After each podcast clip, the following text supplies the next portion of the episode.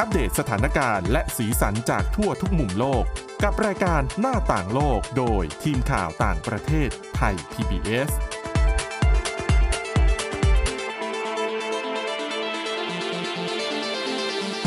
วัสดีค่ะ ต้อนรับคุณผู้ฟังเข้าสู่รายการหน้าต่างโลกนะคะ มาอัปเดตสถานการณ์แล้วก็สีสันจากทั่วทุกมุมโลกกับทีมข่าวต่างประเทศไทย PBS ค่ะ วันนี้กับคุณอาทิตย์สุมนเรืองรัศสุนทร แล้วก็ดิฉันทิพย์ตะวันเทระในยพงค์ค่ะ สวัสดีค่ะ ค่ะวันนี้มีเรื่องใหญ่หลายเรื่องนะ จริงๆแล้วอะที่เกิดขึ้นทั่วโลกของเรานะคะค่ะที่ต้องพูดถึงก็คือสถานการณ์เรื่องของการสู้รบในกาซา ความขัดแย้งระหว่างอิสราเอลกับฮามาสมีความคืบหน้าเหมือนกันเดี๋ยวนี้เรามา เล่าให้ฟังกัน ซึ่งจะว่าเป็นข่าวดีในข่าวร้ายก็ได้ ค่ะอะเป็นเรื่องของการพักรบนั่นแหละ อืมแต่เรื่องที่ต้องพูดเป็นเรื่องแรกในวันนี้นะคะ ก็คือเป็นเหตุการณ์ที่จริงๆ ก็เพิ่งมีการประกาศออกมาเป็นข่าวใหญ่ระดับโลก ค่ะ เป็นเรื่องของการเสียชีวิตของเฮนรี่คริสซิงเจอร์อืมอดีตรัฐมนตรีต่างประเทศสหรัฐ คือถ้าเป็นคนที่ติดตามข่าวต่างประเทศเนี่ย ในช่วงหลายสิบปีที่ผ่านมาโดยเฉพาะช่วงของสงครามเย็นนะคะ ค่ะ ไม่มีใครไม่รู้จักชื่อนี้ เพราะเป็น รัฐมนตรี คือในเมื่อเขาได้ตำแหน่งรัฐมนตรีต่างประเทศเนี่ย หลาย ๆ คนเขาจะเรียกกันว่าเป็นนักการทูตเบอร์หนึ่งของประเทศนั้นอืมประเทศนี้ คือนักการทูตเบอร์หนึ่งของสหรัฐคนนี้คือถึงแม้ไม่ได้อยู่ในตำแหน่งแล้วเป็นอดีตแล้วเนี่ยค่ะก็มีบทบาทมีอิทธิพลต่อวงการทูต ต่อนโยบายต่างประเทศสหรัฐเยอะมากเลยนะคะ ใช่ค่ะ แล้วก็ข่าวการสูญเสียในครั้งนี้นะคะ Kissinger Associates ซึ่งเป็นบริษัทให้คำปรึกษาที่ Henry Kissinger นี่แหละเป็นคนก่อตั้ง ก็เป็นผู้ออกมาเปิดเผยความสูญเสียในครั้งนี้นะคะ ซึ่ง Henry Kissinger เป็นเจ้าของรางวัลโนเบล สาขาสันติภาพด้วยนะคะ แล้วก็อย่างที่คุณทิพตะวันบอกก็คือ เป็นผู้ทรงอิทธิพลด้านการต่างประเทศของสหรัฐ คือถ้าย้อนกลับไปก่อนประวัติของเขานะคะ คือเกิดเมื่อปี 1923 เกิดในประเทศเยอรมนีนะคะ ก่อนที่จะเดินทางมาในสหรัฐครั้งแรกเมื่อปี 1938 ก็คือเขาเป็นชาวยิวค่ะ ครอบครัวเนี่ยก็อพยพหนีการปกครองของนาซีเยอรมนีนะคะ ก็มาที่สหรัฐ แล้วก็กลายเป็นพลเมืองสหรัฐในปี 1943 อืม ก็ช่วงสงครามโลกครั้งที่สองพอดี ใช่ค่ะ แล้วก็เมื่อช่วงทศวรรษที่ 1970 นะคะ คิสซิงเจอร์เนี่ยก็ได้ดำรงตำแหน่งรัฐมนตรีต่างประเทศ ในยุคของอดีตประธานาธิบดีริชาร์ดนิกสันเขาเนี่ยเป็นผู้เรียกว่าเป็นผู้เปิดประตูทางการทูตของสหรัฐกับจีน คือตอนนั้นต้องบอกว่าในบรรยากาศของสงครามเย็นค่ะ ก็คือโลกแบ่งออกเป็นสองขั้วนั่นแหละ คือขั้วที่เป็นประชาธิปไตยนำโดยสหรัฐอเมริกา กับขั้วที่เป็นคอมมิวนิสต์ คอมมิวนิสต์เนี่ยจะมีอยู่สองขาใหญ่ ๆ คือรัสเซียซึ่งตอนนั้นคือสหภาพโซเวียตนะคะค่ะกับอีกขาหนึ่งเนี่ยคือจีน ซึ่งในตอนนั้นเนี่ยก็จะมีทั้งช่วงที่จีนกับรัสเซียเนี่ยความสัมพันธ์อาจจะไม่ลงรอยกันก็มี หรือว่าความสัมพันธ์แบบพูดคุยกันได้ก็มีเหมือนกัน คือตอนนั้นเนี่ยถึงแม้ว่าโลกจะเป็นสงครามเย็นสองฝั่ง แต่ว่าในอีกฝั่งหนึ่งที่เป็นคอมมิวนิสต์ก็มี ไม่ได้ราบรื่นซะทีเดียวนะคะ ซึ่งค่ะความสัมพันธ์ของสหรัฐกับจีนตอนนั้นเนี่ย ก็ไม่ดีนะจีนก็ปิดประเทศอืมแต่ว่านี่แหละเฮนรี่คิสซิงเจอร์คือคนที่ทำให้ฟื้นฟูความสัมพันธ์ จีนมีการเปิดประเทศด้วย แลกเปลี่ยนความสัมพันธ์กันแลกเปลี่ยนการเยือนกันเป็นข่าวใหญ่มากนะอืม จนนำมาสู่มีการแลกเปลี่ยนไอ้นี่ด้วยเป็นการที่จีนส่งแพนด้าไปให้สหรัฐนะอ่าอะก็เริ่มต้นมาจากตรงนั้นเหมือนกันค่ะ นอกจากนี้เขาก็ยังมีบทบาทในการเจรจาควบคุมอาวุธนะคะ ระหว่างสหรัฐแล้วก็อดีตสหภาพโซเวียตค่ะ แล้วก็เป็นผู้ที่เจรจานะคะแล้วก็ขยายความสัมพันธ์กับอิสราเอล แล้วก็กลุ่มประเทศอาหรับ รวมทั้งทำสนธิสัญญาสันติภาพปารีสกับเวียดนามเหนือด้วยนะคะ ซึ่งอันนี้ก็เป็นที่มาค่ะที่ทำให้เขาเนี่ยได้รับรางวัลโนเบลสาขาสันติภาพ ในปี 1973 นะคะ ก็คิสซิงเจอร์ได้รับการยกย่องในด้านความชำนาญในการความชำนาญนะคะ แล้วก็ประสบการณ์ที่กว้างขวางมาก ๆ แล้วก็แต่อีกมุมหนึ่งอะค่ะ เขาถูกตีตราว่าเป็นอาชญากรสงคราม อืมเพราะว่าจากการสนับสนุนเผด็จการที่ต่อต้านคอมมิวนิสต์โดยเฉพาะในกลุ่มประเทศลาตินอเมริกา เขาเนี่ยจะเดินทางออกนอกประเทศได้ค่อนข้างจำกัด เนื่องจากบางประเทศเนี่ยพยายามจับกลุ่มหรือว่าตั้งคำถามเกี่ยวกับนโยบายต่างประเทศที่ผ่านมาของสหรัฐนะคะ คือบางคนเขาบอกว่าคิสซิงเจอร์เนี่ย คนที่ชอบก็ชอบนะอืมคนที่ไม่ชอบก็ไม่ชอบเลยอะคือมองมุมหนึ่งบางคนเขาบอกว่าการทูตแบบคิสซิงเจอร์คือการทูตที่ทำให้เกิดสันติภาพได้ บางคนก็บอกว่าการทูตแบบคิดซิงเจอร์คือการที่อยู่กับความเป็นจริง การที่ทำให้ลดปัญหาได้ ให้ปัญหามันรุนแรงน้อยที่สุดอืมในบริบทที่มันเกิดขึ้นที่มันจะเป็นไปได้ หรือค่ะบางคนบอกว่าคิสซิงเจอร์นี่แหละ คือตัวปัญหาคือตัวร้ายที่ทำให้โลกทำสงคราม หลายคนวิพากษ์วิจารณ์บทบาทของเขา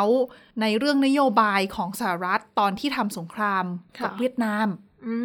ที่อาจจะมีการใช้กำลังรุนแรง ใช้อาวุธที่ทำให้พลเมืองหรือว่าประชาชนของชาวเวียดนามต้องเสียชีวิตด้วย ก็อะหรือไม่อย่างที่คุณอาทิตย์สมนบอกเรื่องของนโยบายสหรัฐ ต่อละตินอเมริกา หรือว่าค่ะต่อหลายประเทศ ในภูมิภาคหลังบ้านของสหรัฐเองที่ตอนนั้นเนี่ยปฏิเสธไม่ได้ว่าสหภาพโซเวียต ยื่นมือเข้าไป แนวคิดที่เป็นแนวคิดฝ่ายซ้ายที่เป็นคอมมิวนิสต์เองเนี่ย ได้รับความนิยมไม่น้อยค่ะในหลายประเทศอืมของอเมริกากลางอเมริกาใต้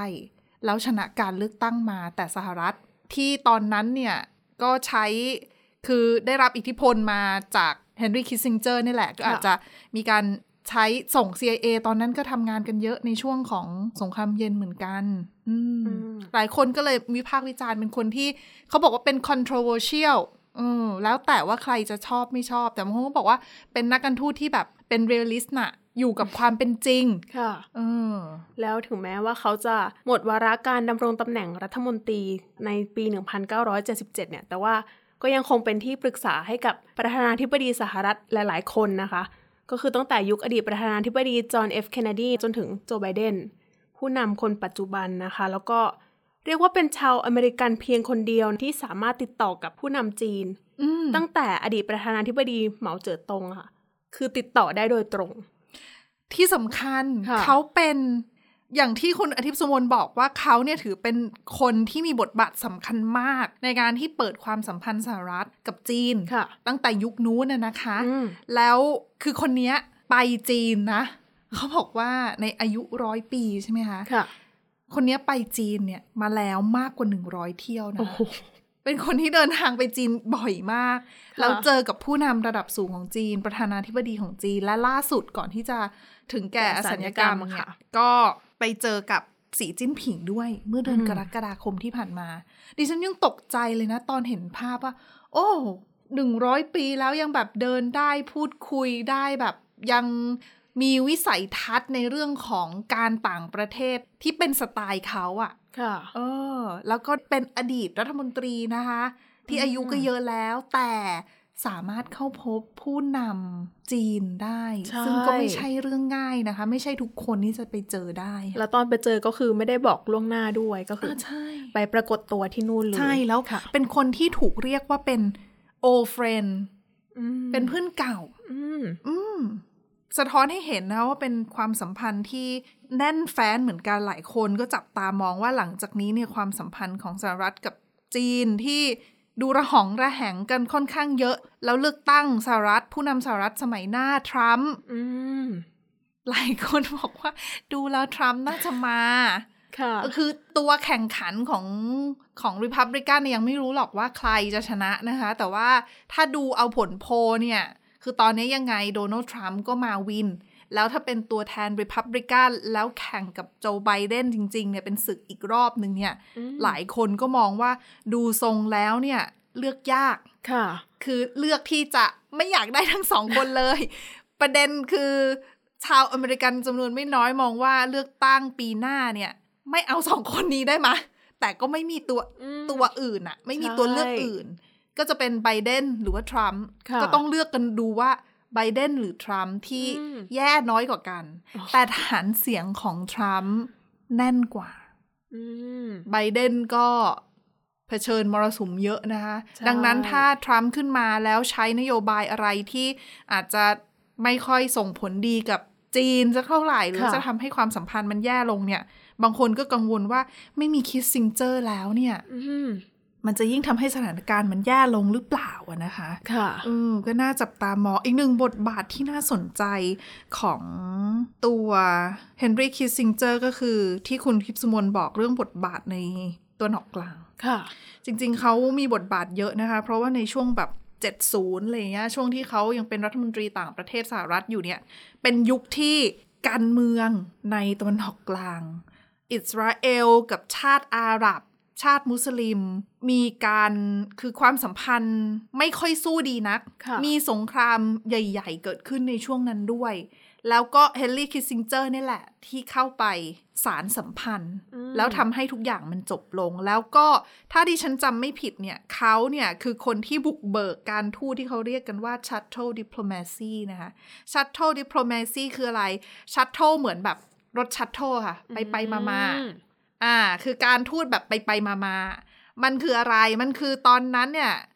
อียิปต์กับซีเรีย ยกทัพโจมตีอิสราเอล เพื่อแย่งชิงที่ราบสูงโกลาน Golan Heights กับพื้นที่แถบซีนายนะคะ เออ แล้วก็การสู้รบก็เกิดขึ้น แล้วก็มีการเขาเรียกว่า พยายามที่จะเจรจาทางการทูตคิสซิงเจอร์เนี่ยแหละที่เข้าไปทำการเจรจาเป็นตัวกลางให้ คือคุยระหว่างอิสราเอลกับอียิปต์ แล้วก็คุยอิสราเอลกับซีเรีย เพราะว่าเขาไม่มาคุยกันไงอืมเอออียิปต์กับอิสราเอลไม่มีทางมานั่งโต๊ะเดียวกันได้ค่ะ เพราะว่าทะเลาะกันเรื่องของดินแดนน่ะนะคะคิสซินเจอร์ก็ไปคุยกับอียิปต์บ้าง แล้วก็เอาเรื่องที่คุยไปเจรจากับอิสราเอลกลับมาอียิปต์กลับไปกลับมาแบบเนี้ย จนในที่สุด ลงนามเรื่องของหยุดยิงได้ แถมด้วยการสถาปนาความสัมพันธ์ทางการทูตอียิปต์กับอิสราเอลได้ด้วย กลายเป็นชาติอาหรับชาติแรกนะที่ยอมมีความสัมพันธ์อันดีกับอิสราเอลค่ะอันนี้คือเป็นผลงานของเฮนรี่คริสซิงเจอร์เขาถึงเรียกว่าเป็น shuttle diplomacy เพราะว่าไปไปมามาเจรจาจนสำเร็จสำเร็จกับอียิปต์เสร็จก็ไปสำเร็จกับซีเรียต่ออดังนั้นเนี่ยหลายๆคนก็เลยมองว่า อืมเขาเนี่ยคือคนที่มีบทบาท ในหลาย ๆ ด้านค่ะที่มันเกิดขึ้นเป็นความสัมพันธ์ระหว่างประเทศ แล้วก็น่าสนใจน่าติดตามอืมก็เป็นอีกหนึ่งคนที่หลาย ๆ คนก็ต้องมาศึกษาว่าวิสัยทัศน์หรือว่านโยบายต่าง ๆ เนี่ย ของสหรัฐเนี่ยมันเกิดขึ้นมาจากแนวคิดของเขาด้วยส่วนหนึ่งด้วยค่ะนะคะอะก็น่าสนใจถือเป็นเรื่องใหญ่อย่างที่บอก อีกหนึ่งเรื่องที่บอกว่าก็เป็นเรื่องใหญ่เช่นเดียวกัน นั่นก็คือ เรื่องของการสู้รบ ในตะวันออกกลาง จะเรียกว่าในตะวันออกกลางก็ไม่ได้ เพราะตอนนี้ก็ยังจำกัดอยู่ที่กาซาค่ะ แล้วก็มีอะบ้างตอนเหนือของอิสราเอลแถบริมพรมแดนเลบานอน แต่อะในช่วง6วันไหมหกวันหกวันหค่ะกวันที่ผ่านมาเริ่มตั้งแต่เมื่อวันศุกร์ที่แล้วเนี่ยอืมก็พักรบนะคะ แล้วตอนที่อิสราเอลกับฮามาสเนี่ยสามารถลงนาม ข้อตกลงพักรบกันได้เนี่ย แรกเริ่มเนี่ยคือ4วัน ค่ะ หลายคนออกมา ออกมาคือ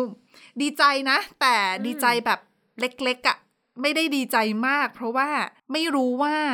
สี่วันที่บอกว่าพักรบเนี่ยจะพักรบได้จริงหรือเปล่าค่ะ หลายคนก็มองว่า เอะอาจจะได้ไม่จริงหรือเปล่า อาจจะแบบอืมพักกันแป๊บๆแล้วก็มาทะเลาะกันใหม่ไหมมีการใช้ความรุนแรงไหมแต่คือทุกคนก็หวังแหละ ว่าได้พักรบสี่วันแล้ว ตามเงื่อนไขทุกอย่างจะได้ทำ ตามเงื่อนไขอะทั้งสองฝ่ายจะปฏิบัติตามเงื่อนไขก็มีอะไรล่ะ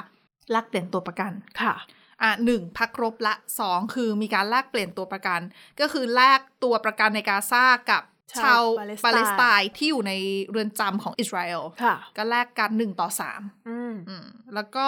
เรื่องของการจัดส่งความช่วยเหลือด้านมนุษยธรรมเข้าไปในกาซาค่ะคือประเมินภาพรวมสี่วันอะ ดีนะมคือไม่ได้มีคืออาจจะมียิงกันบ้างนิดนิดๆหน่อยหน่อยๆในวันแรก ๆ แต่ว่าใช่ยิงเนี่ยก็คือเหมือนแบบปอบแปะค่ะเออบางคนบอกว่าเป็นแค่ปะทะแบบเล็ก ๆ น้อย ๆ มันไม่ได้ใช่เรื่องใหญ่อะไรอะนะคะ ดังนั้นคือภาพรวมเนี่ยเป็นไปด้วยดี เรื่องของการแลกเปลี่ยนตัวประกันก็เป็นไปด้วยดี ส่งความช่วยเหลือด้านมนุษยธรรมเข้าไป ก็ถือว่าเป็นในเชิงบวกดีขึ้น ก็เลยมีการต่ออายุขยายวันพักรบอีก2วันค่ะ ซึ่งจริงๆยังมีกำหนดเนี่ย หมดวันนี้อายุนะ เออ จะเรียกว่าหมดอายุได้ไหมได้สิ ใช่ คือสิ้นสุดเอย่างนี้ดีกว่าสิ้นสุดข้อการบัตงกคับลงใช้พักรบ อ่า จะสิ้นสุดเนี่ย บ้านเราเนี่ยคือเวลาเที่ยง ค่ะ ก่อนเที่ยงไม่นานคือเขาจับตากันมาตั้งแต่เมื่อวานแล้วนะว่า วันเนี้ยมันจะเป็นวันสุดท้ายแล้วเนี่ยจะต่ออายุไหมมีการเจรจากาตาร์ก็พยายามที่จะพุชเรื่องนี้สหรัฐเองก็พยายามที่จะพุชเรื่องนี้ ให้คุยกัน ซึ่งก็คุยกันอยู่นะค่ะว่าจะขยายแต่คุยในเรื่องเงื่อนไขไม่ได้สักที ว่าจะยังไง เพราะว่ามันมีข่าวว่า ตัวฮามาสเองเนี่ยคือเนื่องจาก ตลอด 6 วันที่ผ่านมาเนี่ยมีการปล่อยผู้หญิง แล้วก็เด็กที่เป็นตัวประกันในกาซาออกไปเยอะมากแล้วนะคะ คือถ้านับแค่อิสราเอลนะ ก็คือมีกี่คนนะ 60มะ ใช่ถ้าดิฉันจำตัวเลขไม่ผิด คือถ้าไม่นับชุดล่าตัวสุดประกันต่างชาติ ถ้าไม่นับตัวประกันต่างชาติค่ะ น่าจะมีอยู่ 60 คน เพราะว่าปล่อย ชาวปาเลสไตน์เนี่ย180คนอืม1ต่อ3คือ6 38คือ60คน คือเลขตัวประกันที่ปล่อยทั้งหมดจริง ๆ เนี่ยคือ97แต่97อย่าลืมว่ามีคนไทยด้วย ค่ะ มีที่ไม่ใช่เป็นดีลของอิสราเอลนะคะอืมแล้วก็มีรัสเซียด้วย มีชาตินู้นชาตินี้ มีฟิลิปปินส์ด้วยอย่างเงี้ย คิดคร่าวๆรวมๆแล้วน่าจะมีชาวอิสราเอลประมาณ 60 คนที่ได้รับการปล่อยตัวออกมา ซึ่งก็เป็นผู้หญิงและเด็กค่ะดังนั้นเขาก็เลยมีการประเมินกันว่า ตัวประกันชาวอิสราเอลที่ยังเหลืออยู่ในฝั่งกาซาเนี่ย น่าจะแทบไม่มีละผู้หญิงกับเด็กอืมเพราะปล่อยมาหมดละ ก็จะเหลือแต่ผู้ชายค่ะกับทหาร เงื่อนไขเรื่องของผู้ชายกับทหารเนี่ย ก็เลยทำให้ อันนี้คือตามข่าวที่มีการรายงานอ้างแหล่งข่าวนะว่าค่ะฮามาสก็เลยหยิบประเด็นเนี้ยว่าเหลือแต่ผู้ชายกับทหารเนี่ย ถ้าจะปล่อยอะ ขอให้มีการปล่อยชาวปาเลสไตน์เพิ่มจากหนึ่งต่อสามได้หรือไม่ อืม อืม ก็เหมือนกับให้ value ของตัวประกันไม่เท่ากันค่ะคือเริ่มมองในมุมง่ายๆอะนะคะอันนี้คือเป็นข่าวที่แหล่งข่าวเขาบอกมานะ เออ แต่ก็ไม่รู้ว่าตกลงอะไรกันยังไง เพราะตอนนี้ยังไม่เห็นข่าวออกมาว่าสรุปแล้วเนี่ย โอเค ก่อนที่จะหมดวันเวลาพักรบตอนเที่ยงที่ผ่านมาในบ้านเราเนี่ย แล้วทั้งสองฝ่ายนี่เตรียมที่จะรบต่อแล้วนะ คือหลังจากที่แบบฝ่ายการเมืองเขายังคุยกันไม่ได้เนี่ยค่ะฝ่ายที่เป็นแบบใช้กำลังก็บอกว่าทั้งสองฝ่ายก็บอกว่าพร้อมแล้วล่ะ ว่าถ้าสมมติว่าพักรบหมดปั๊บถ้าต้องสู้ต่อก็พอก็พร้อมอ๋ออ่าในที่สุดอ่าชั่วโมงสุดท้ายก่อนหมดค่ะเวลาพักรบก็ประกาศกาตาร์ก็ประกาศออกมาอย่างเป็นทางการว่าขยายวันพักรบต่อนะอืมหนึ่งวัน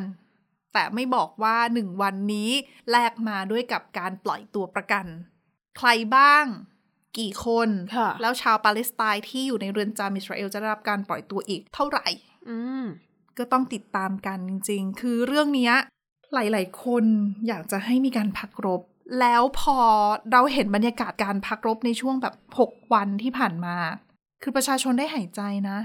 ใช่ ชาวกาซาได้หายใจนะ แล้วทั้งชาวอิสราเอลแล้วก็ชาวปาเลสไตน์อะค่ะดิฉันอืมเห็นภาพที่เขาแสดงความยินดีหลังจากที่ พลเรือนของตัวเองอะค่ะ เดินทางกลับถึงภูมิลำเนาอืมหลายๆคนก็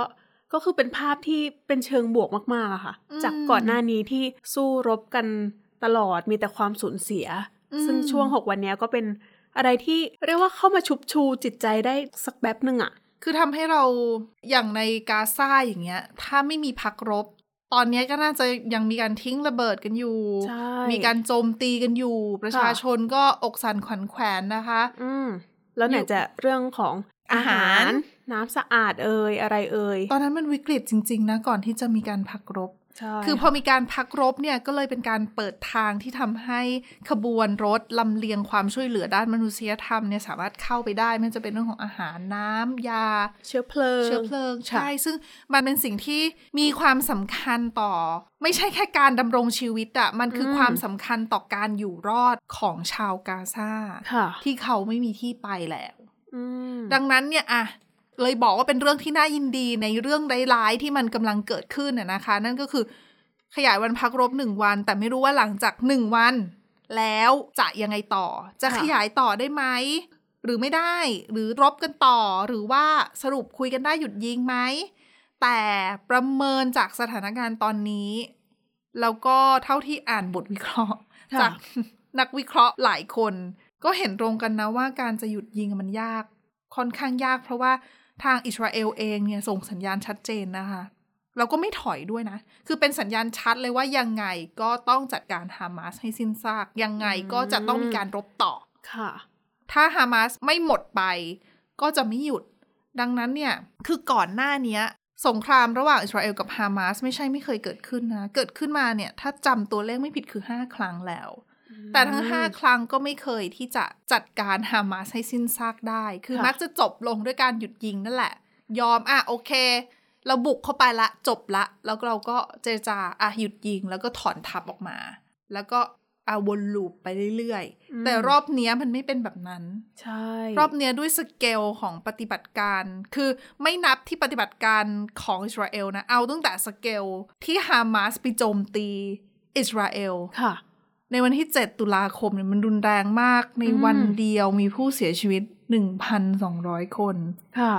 โอ้มันใหญ่มากนะใช่สำหรับอิสราเอลใหญ่ที่สุดในประวัติศาสตร์นะดังนั้นมันเลยตามมาด้วยของการตอบโต้ในครั้งรุนแรงที่ไม่เคยเกิดขึ้นมาก่อนกับกาซาแล้วก็ตัวเลขผู้เสียชีวิตที่เป็นพลเรือน มหาศาลค่ะเยอะจริง ๆ แล้วถ้ามีการรบกันใหม่อีกรอบหนึ่งเนี่ย หลังจากการพักรบมันสิ้นสุดแล้วเนี่ย หลายคนบอกว่าสถานการณ์จะยิ่งเลวร้าย เพราะตอนนี้พื้นที่ทางตอนเหนือ ถ้ามีการรบต่อนะคะ ว่าไม่ขยายละ รบต่อขึ้นมาเนี่ย ตอนเหนือก็ยับเยินแล้วนะอืมแล้วตอนนี้ก่อนที่จะมีการพักรบเนี่ยประมาณสักแบบสัปดาห์หนึ่ง ก็มีกระแสข่าวว่าอิสราเอลน่าจะเริ่มโจมตีทางตอนใต้ คือก่อนหน้านี้ไม่ใช่ว่าไม่เคยโจมตีทางตอนใต้นะคะ เราจะเห็นข่าวว่ามีการทิ้งระเบิดด้วย คือ ตอนนั้นน่าจำข่าวได้ว่า ประกาศให้อพยพจากตอนเหนือลงมาตอนใต้ เพื่อจะบุกภาคพื้นดินที่ตอนเหนือค่ะแต่ปรากฏว่าประชาชนอพยพมาตอนใต้แต่ก็ยังมีการทิ้งระเบิดใช่ในพื้นที่ทางตอนใต้ เอ๊ะ ต้องการอะไรกันแน่อืมตอนนั้นมีเสียงวิพากษ์วิจารณ์ แต่อย่าลืมว่าตอนนั้นที่มีการโจมตีพื้นที่ทางตอนใต้เนี่ย เป็นการโจมตีที่ไม่ได้กินวงกว้าง ยังจำกัดอยู่ในบางจุดที่ค่ะเขาบอกว่าการข่าวเขาบอกว่าเป็นแหล่งซ่องสุมของ ฮามาสเป็นจุดยุทธศาสตร์ของฮามาสนู่นนี่นั่น แต่หลังพักรบนี่มีการประเมินว่าการบุกโจมตีทางใต้เนี่ย มันจะรุนแรงมากขึ้นก็จะต้องมีการส่งภาคพื้นดินลงไปค่ะแล้วถ้าเป็นอย่างนั้นเนี่ย จะทำยังไงล่ะ เพราะประชาชนที่อยู่ทางตอนเหนืออยู่ตอนใต้กันแล้วไงอืมอพยพมาอยู่ตอนใต้แล้วดังนั้นเนี่ยความหนาแน่นของคนมันจะเยอะมากค่ะแล้วเมืองที่กำลังตกเป็นเป้า การคาดการณ์ว่าเมืองที่จะตกเป็นเป้าในอนาคตคือคานยูนิส เป็นเมืองที่ใหญ่อันดับสองรองจากกาซาซิตี้แล้วคนอพยพไปเต็มเลยนะ ก็คือในเมืงนั้นใหญ่ที่สุดในพื้นที่ทางตอนใต้ค่ะแล้วมีค่ายผู้อพยพอยู่ด้วยอืมซึ่งก่อนหน้านี้โดนโจมตีด้วยนะค่ะเออแล้วเขาบอกว่าคือตอนเนี้ยอาจจะมีการโจมตีเพิ่มมากขึ้น มีการส่งทหารลงพื้นที่ด้วยหรือเปล่า ก็ต้องจับตามองเพราะว่า ความหนาแน่นของประชากรที่เยอะขึ้นเนี่ยโอกาสเสี่ยงที่เวลาโจมตีไปแล้วพลเรือนจะได้รับผลกระทบรุนแรงเนี่ยมันก็มีเยอะขึ้น ซึ่งข่าวล่าสุดคือสหรัฐเนี่ยพยายามขอให้อิสราเอลเนี่ยจำกัดพื้นที่ในการสู้รบนะคะเพราะว่ากังวลเรื่องของผลกระทบจากสงครามที่มันจะเกิดขึ้นกับพลเรือนนี่แหละ เพราะว่าตัวเลขของพลเรือนเนี่ย เสียชีวิตเยอะมากจริง แต่ก็ไม่รู้ว่าจะทำอะไรได้มากน้อยแค่ไหน หลายคนบอกว่าวิธีการที่ที่อิสราเอลจะใช้ก็คงจะไม่ได้ใช้การโจมตีทางอากาศ เยอะเท่าพื้นที่ทางตอนเหนือ เพราะว่าประชาชนอยู่เยอะค่ะแต่ก็ไม่รู้ไงตอนนี้ก็ไม่มีใครรู้ว่ายุทธศาสตร์การรบของอิสราเอลจะเป็นยังไง ในพื้นที่ที่มันเล็กลงคนเยอะขึ้นอืมแล้วไม่มีที่ให้ไป เขาไม่มีที่ให้ไปอะ จะยังไงต่อใช่อะเรื่องนี้ต้องมาคุยกันต่อยาวๆในเทปหน้าด้วยดีกว่า แล้วเป็นสถานการณ์ที่ต้องติดตามกันวันต่อวันจริง ๆ นะคะ อืมใช่ค่ะ ก็ยังไงถ้ามีเรื่องราวใหญ่ ๆ อะไรเกิดขึ้นเนี่ยรับรองนะต่างโลกนะคะเอามาเล่าให้คุณผู้ฟังฟังกันแน่นอนอยู่แล้ว และนี่คือทั้งหมดของรายการหน้าต่างโลกในวันนี้นะคะ คุณผู้ฟังสามารถติดตามฟังรายการได้ที่ www.thaipbspodcast.com หรือว่าฟังผ่านพอดแคสต์ได้ทุกช่องทางค้นหาคำว่าหน้าต่างโลกวันนี้พวกเราและทีมงานลาไปก่อนนะคะ สวัสดีค่ะ สวัสดีค่ะ Thai PBS podcast. View the world via the voice.